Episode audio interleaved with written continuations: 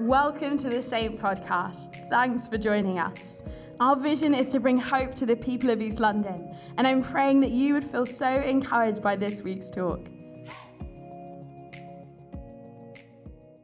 This morning, we are beginning a new sermon series over the next few weeks together as a church, all across our locations, um, looking at the book of Revelation. And so, if you have your Bibles with you, would you open it w- with us to Revelation? Um, and Nate is going to come and speak to us this morning. So, why don't we pray as Nate comes and speaks to us?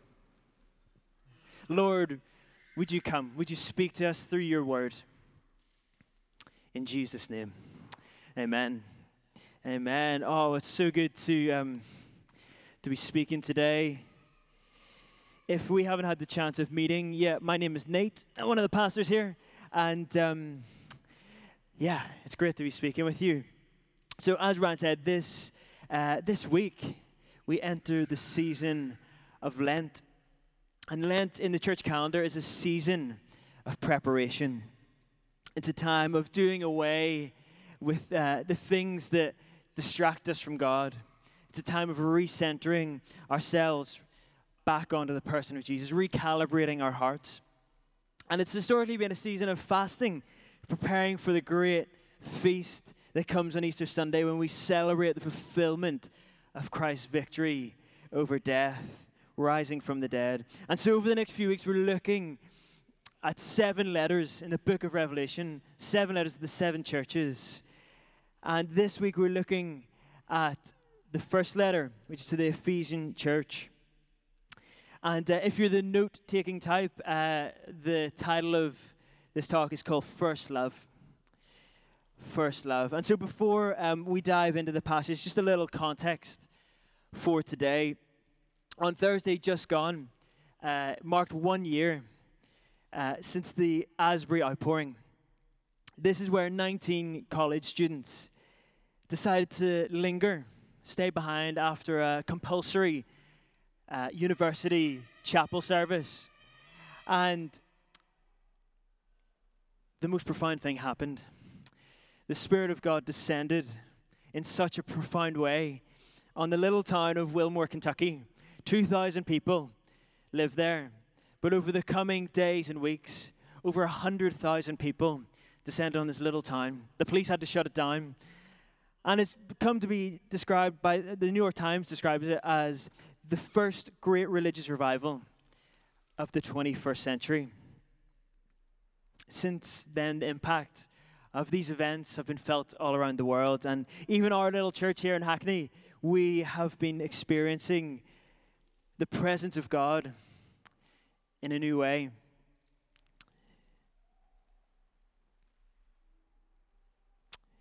Al shared, and um, many of us have been, been discerning that over the, over the coming months and years that God is beginning to shape us, to prepare us for what would it look like if an outpouring happened here, if a revival happened here, if a great awakening came to our city and our nation, if Asbury was just the beginning. And as we position ourselves to prepare for awakening, it's one of those things that even if we don't get to experience it, we're going to go after it. Even if it's the next generation, even if it's our kids or our kids' kids who get to experience what it means to grow up under an open heaven, we're going to go after it. Because there's nothing really else to do. You're reading the headlines, it's just, it's hopeless out there. In the Middle East, in Ukraine, other parts of the world, even here in the UK. There's no plan B. We just need a move of God. We need more of God's presence in our lives. And this, of course, isn't something new. God pouring out His Spirit. All throughout church history, we see God pouring out His Spirit in profound ways. Even here in East London, the likes of Whitefield and Wesley. In, in 1739, Whitefield preached to 10,000 people on Hackney Marsh. Can you imagine that? 10,000 people on Hackney Marsh, thousands coming to know Christ for the first time.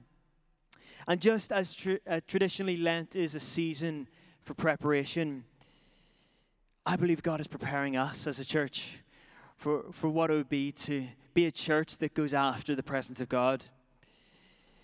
Being able to host His presence in such a way that our community and our city and our nation is deeply impacted. So, if you've got a Bible, feel free to get it out, and we're going to turn to Revelation chapter 2, verses 1 to 7. Revelation chapter 2, verses 1 to 7. And the words will come up on the screen. So it says this To the angel of the church in Ephesus, write, These are the words of him who holds the seven stars in his right hand and walks among the seven lampstands. I know your deeds, your hard work, and your perseverance. I know that you cannot tolerate wicked people, that you have tested those who claim to be apostles but are not, and have found them false. You have persevered and have endured hardships for my name and have not grown weary. Yet I hold this against you you have forsaken the love you had at first. Consider how far you have fallen. Repent and do the things you did at first. If you do not repent, I will come to you and remove your lampstand from its place. But you have this in your favor. You hate the practices, practices of the Nicolaitans, which I also hate. Whoever has ears, let them hear what the Spirit says to the churches. To the one who is victorious, I will give the right to eat from the tree of life, which is in the paradise of God I'm just going to pray again. Lord, would you come? Would you speak to us today? Lord, may I decrease, may you increase. Help us to fall more in love with you today, Jesus. Speak to your church, Lord, we pray. Amen. You have forsaken the love you had at first. You have forsaken the love you had at first. I don't know about you, but these words haunt me how easy it is for us as Christians to be so focused on doing the right things for God that we miss the very heart of the gospel love for God, communion with God, having hearts that are open to His presence and His love. You have forsaken the love you had at first. Or as another translation puts it, you don't love me or each other as you did at first. This church we read about in, um, in Revelation, the church in Ephesus, had correct doctrine. They called out false prophets. They had been persevering in the faith, enduring hardships, not succumbing to the pressure of the culture around them. But yet, they let their hearts harden towards God and each other as we as a church position ourselves and prepare for revival here in East London, there are three things I believe Jesus is calling us to do. Does that sound all right? Everyone's with me? Okay, good. You can give me a bit of back and forth. It's all right. I'm a, I'm a Pentecostal at heart. The first thing that I believe Jesus is calling us to do is confession. After Jesus commands the church in Ephesus for their sound doctrine and perseverance, he rebukes them for, not, for, for letting their hearts go cold. Jesus says, I hold this against you. You've forsaken the love you had at first. Consider how far you have fallen. Repent and do the things you did at first.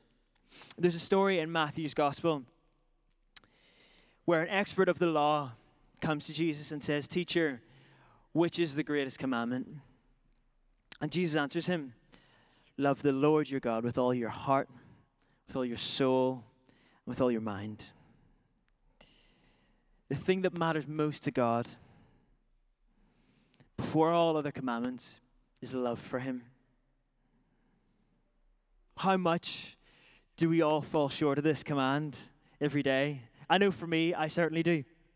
How much do we forget to love the Lord with all of ourselves? How much do we forget of the Lord's love for us? That is why our first, the first thing I believe Jesus is calling us to do is to confess.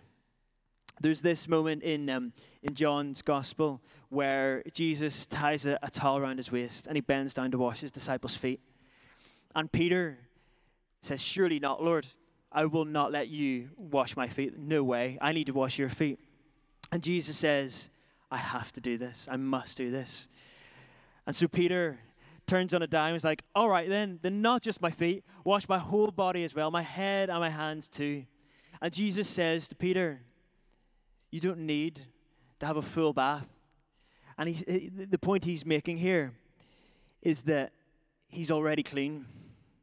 I just need to wash your feet from the, the traveling and through walking through the dirt. And confession can be a bit like that.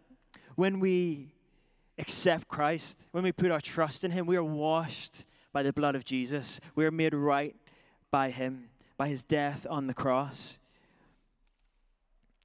But because we are sinful humans, we still get things wrong.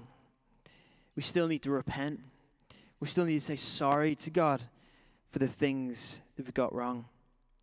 Put it this way we can be saved, and our eternity in Christ can be secured, but we can still be living in sin that separates us from God, that separates us from His presence.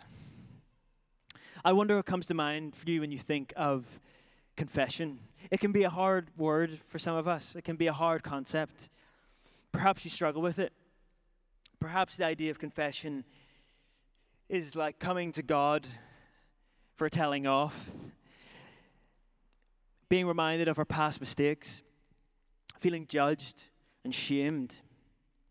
But confession couldn't be further from that. The thing is, if we don't get a clear picture for our need to confess, a clear picture of our sin, that we'll miss out on our realizing our need for a Savior. If we never realize our need for a Savior, we miss out on the opportunity to receive Jesus into our lives. And if we miss out on that, well, I mean, it's pretty hopeless. If you struggle with the concept of confession, let me encourage you that Jesus deeply loves you today. Paul writing to the church in Ephesus, the same church that this letter is written to, encourages them that even before the creation of the world, even before the creation of the world, think of that. God loved you. You. He chose you. He predestined you. Thank you. God is rich in mercy. He loves to be merciful. He loves to forgive. He loves to be merciful and forgive way more than we're willing to accept it. If you have doubts about God's willingness to forgive, can I just encourage you to look at the cross? Jesus hanging on the cross in agony, being mocked by the people who are torturing him. What does he do? He prays, Father, forgive them they don't know what they're doing. This is people who are putting Jesus to death, and his response is mercy to pray for those doing that to him. It says in Scripture that all have sinned and have fallen short of the glory of God. But the beauty of the gospel is that Jesus on the cross took our sin, took all of our bad stuff, and he forgave us. So, what are we to do? confession is done. It's something that is done both vertically and horizontally. Ryan read out the passage 1 John. If we confess our sins, he is faithful and just and will forgive us our sins and purify us from all unrighteousness. If you're anything like me, I have to continually pray this prayer every day. And horizontal confession as well. It says in James Therefore, confess your sins to each other and pray for each other so that you may be healed. Could we be a church that confesses our sins to each other? Sins is kind of like a dirty word. It's kind of like, oh, it's like, don't make me feel bad about myself. But, but we all fall short.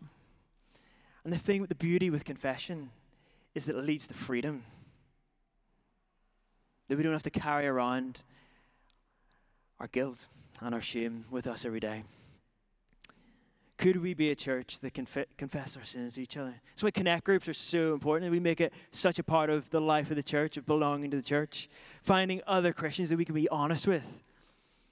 That we can say, hey, I'm just like struggling with this thing. I've got like bitterness in my heart. I am really struggling to forgive someone. This happened to me. Or I hurt this person. Could you pray for me? It also works by getting right with each other. Could we be a church that like doesn't have beef with each other? Yeah? Could we be a church that like is just known for how much we like forgive? We're going to stand on each other's toes. We're going to get things wrong. We're going to disagree with one another. It's inevitable. But could we be a church marked by confession, by reconciliation, by repentance, by getting right with one another? in, in the more traditional services, the, the connect time which we have when we stand up and the kids go out is traditionally called the peace. And this was historically put into the service so that before you move into the rest of the service, there's a moment, if you have like beef with someone in the congregation, to go and get right with them. How awesome is that? Like, could we be a church that does that? That is marked by reconciliation with each other,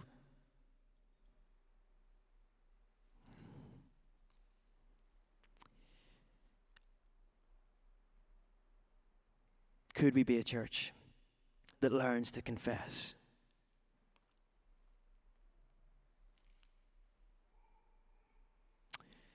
So, the first practice in this season of preparation,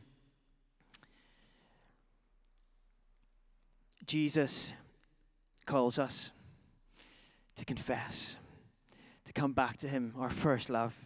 And the second is like it consecration. If confession is acknowledging the stuff that we've got wrong, consecration is changing our actions in response. To consecrate something is to set something apart, to make it holy. When we make Jesus our first love, He calls us to consecrate ourselves, to dedicate ourselves, our whole selves, to Him. And there's this um, there's this story in the in the book of Two Kings where the, Israel has had a string of bad kings.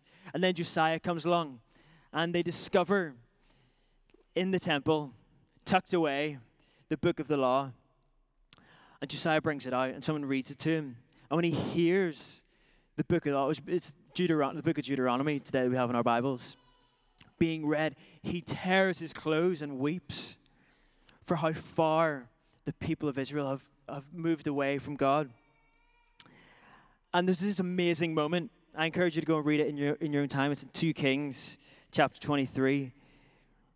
Josiah just goes like on a full rampage. so in the temple, they had set up all these idols to foreign gods. They had like shrine prostitutes and everything like hanging around inside the temple, like so far from what God had called the people of Israel to. And Josiah makes a public display of this like consecration, of turning away from the, the idolatry that Israel had gone after. He drags out all the idols from the temple and publicly burns them in front of all of Jerusalem. It's this moment of saying, we are no longer going after this thing, we are going after this. We're repenting, we're turning direction. We can so easily put up idols in the temple of our hearts, can't we? with money or fame or sex or power or notoriety or success. To live a life consecrated to the Lord requires us to drag the idols out from inside our temple by the scruff of the neck and burn them. To say, I will have no other gods but the Lord. To consecrate our lives to Him to put Jesus back on the throne of our hearts as we prepare for God to move throughout our churches, throughout our communities. I believe God is calling us to consecration. It says in Psalm 24, Who may ascend the mountain of the Lord, and who may stand in his holy place, the one who has clean hands and a pure heart. God comes where he's wanted. He comes to people who worship him and him alone. What would it be like to be a community of believers who consecrate ourselves to the Lord every day? As a student, as a stay at home mum, in the office, as someone who's unemployed, when we're at a party, when we're under stress, when we're feeling low, when life is going well, what would it look like to live lives consecrated to the Lord? I wonder if there are idols in your life that need to be torn down today. Jesus has been sifting his church over the past years. I mean, you just see story after story after story of pastors falling, pastors choosing their own fame over the fame of Jesus. Jesus is calling his church back to wholehearted devotion, to be a church that doesn't compromise to societal norms, but rather is set apart, is consecrated. We see this in Gen Z. Gen Z was, the, that was the, the defining thing of Asbury. The generation, I don't know the exact ages, but it's like the sort of 25s and unders. It was predominantly, it was the Gen Z generation. They were so impacted by what happened in Asbury. People just who'd never heard the gospel before, running towards the foot of the cross, throwing their vapes and throwing these things that like bind them, things that they feel so bound by, just literally throwing it onto the stage right at the cross. And Gen Z aren't interested in cool church, in churches being relevant. They want to know is this does this is this real and does it work? Am I wasting my time here? We don't want to look to see like how like Christianity works by like looked at the world by the prevailing culture. The world is filled with so much brokenness. We don't need to be informed by what's going on out there. We need Jesus. We need a Savior. Could we be a church that is about one thing and one thing only Jesus?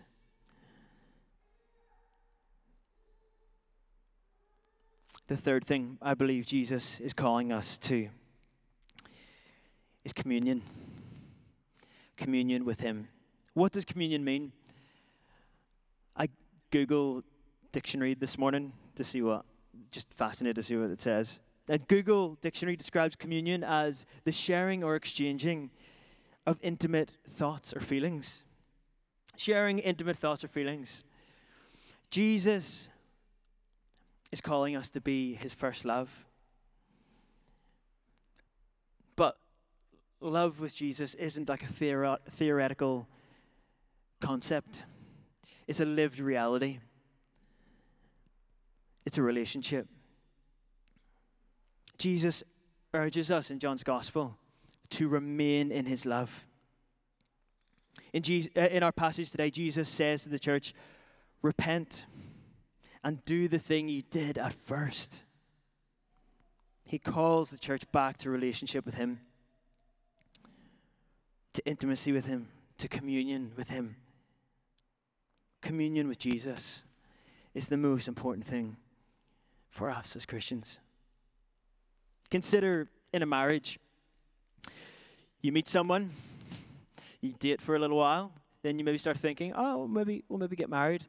So then you start, you get engaged, you maybe do the marriage prep course, you then you know you're making plans for the wedding, you invite all your family, then you've got the big day. And on the day, you exchange rings, you exchange vows. And then what happens? You just go off and never see them again. You book each other in for like a once a month, like catch up, like a lunch. Maybe like at the holidays. Let's just catch up at the holidays. Easter and Christmas, yeah? Should we catch up then? Sounds good. No! You take the first step every day, day in, day out, walking in relationship with one another. Our relationship with God is, is the same. Jesus describes the church, capital C church, the, the global church, as his bride. We're called to walk in relationship with him day in and day out. And this isn't like condemnation, like, this is a gift to walk with. Jesus is like, he refers to himself as the Prince of Peace. How many of us like need the Prince of Peace in our lives, like every day? Do you know what I mean? Like, Jesus, like, the, the power that raised Christ from the dead lives in you. But those who put their trust in Jesus, the power that raised Christ from the dead, and we miss out on that if we choose to be distracted by the worries of life, by what other people think of us, by the idols that we set up in our heart. Jesus doesn't want to meet with you for an hour on a Sunday morning. He wants to walk with you day in, day out, through the good times and the bad.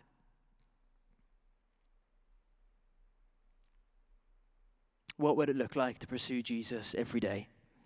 To invite him to dwell in our hearts, to invite him to speak to us, to guide us, to give us boldness, to go into our week and bring the light of Christ to our broken world. The church in Ephesus got so good at resisting the prevailing culture that they shut themselves off from it. They were so busy resisting all the, the sin out there. Let's just hunker down, and keep the doors closed. They missed the point. Jesus calls us, He fills us with the Spirit, with His love. He transforms our heart that we may go into all the world and be, bring the light of Christ. We're not called to just have like a feel good hour on a Sunday morning, feel good, you know, get back to work. We are called to like be light bearers, bring the good news of Jesus, to bring hope to the darkness. Amen.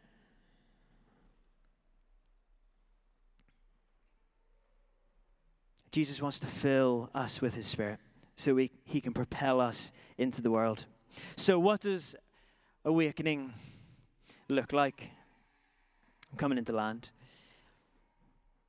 It looks like churches up and down the country, full of men and women filled with the Holy Spirit, set apart, consecrated, their hearts on fire with love for Him.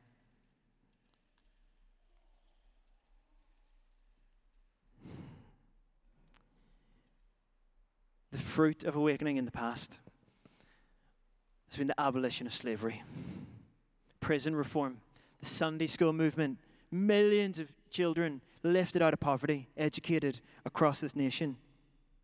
It's said that Britain avoided revolution in the 17th or 18th century, the 18th century, that all of Europe was ravaged by because of awakening. God's Spirit moving across the land. But here's the thing awakening starts with you. It starts when men and women begin to have their hearts awakened to God.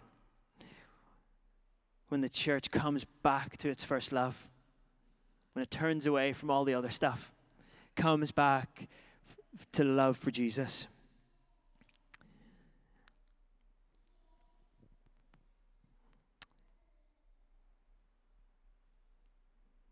Would you like to stand? We're going to have a chance to respond. These seven letters that we're going through over the, the next coming weeks can feel heavy, can feel like, Nate, you're up there talking about sin and confession and consecration, and, you know, oh, it's a bit much, you know. But the thing is, Jesus is like just so in love with you. He wants your heart. He wants you to be free from the things that keep you bound up throughout the week. He loves you.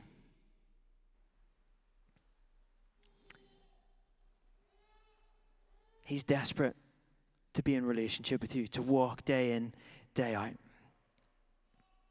And I wonder where you're at today.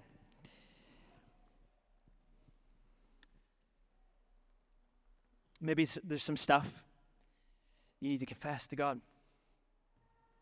Maybe it's how you've hurt Him, how you've hurt others. Maybe there's some stuff we need to repent of. Things that have become our first love. If that's you, like, just let me encourage you God is rich in mercy. Father, forgive them. They know not what they do. He loves to forgive. Like the story of the prodigal son, the father runs towards us with arms open wide, scoops us up, saying, My son, my daughter.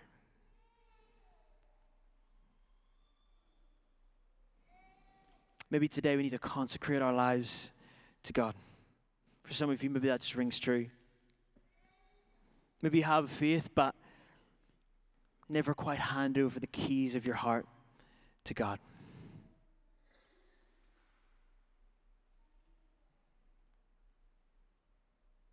What are the idols you need to drag out of your temple? Drag out of your heart today. Burn them. Lord, I'm done with them. I just want you. We've heard so many amazing stories over the past year of people being set free from stuff, people healed from addictions. There's one guy, he, he, you know, healed from a coke addiction. Another guy, you know, delivered from, from porn and pills, as he put it.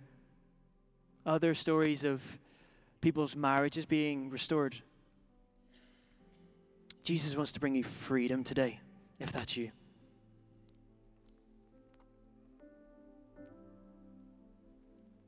Maybe you're here and you're doing all the right stuff, but the flame of your heart has just gone cold. Jesus is standing at the door of your heart today. He's knocking.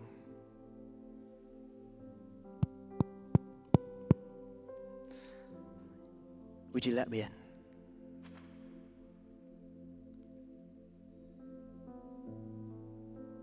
Finally, maybe you're here today and actually you're like, what have I walked into? maybe you, you wouldn't call yourself a Christian. Or maybe you used to, you know, have a faith, but you sort of, for whatever reason, drifted away from God. Again, Jesus is calling you to himself today. We've seen so many people over the past weeks make decisions to to put their trust in Jesus. I want to do the same today. Just make space. If you're here today and you are, know you're not walking with Jesus, but you know you'd like to be, you'd like to make Jesus the Lord of your life, can I invite you to pray a really simple prayer?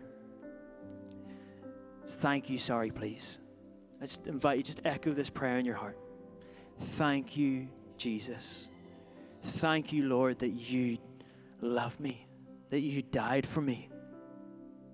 Thank you that there's hope, that we don't have to walk through life alone.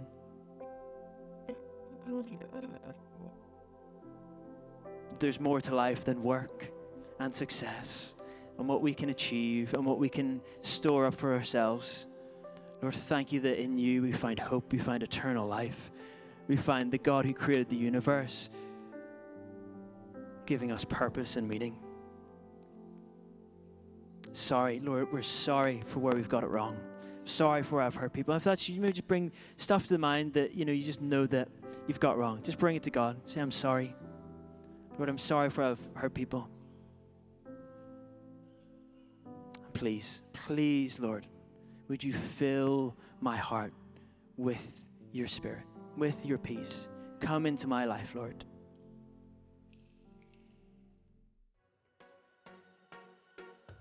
Thanks for listening to this week's talk. If you'd like to find out more, give, or connect with us, visit our website, saint.church. Have a great week, and we'll see you soon.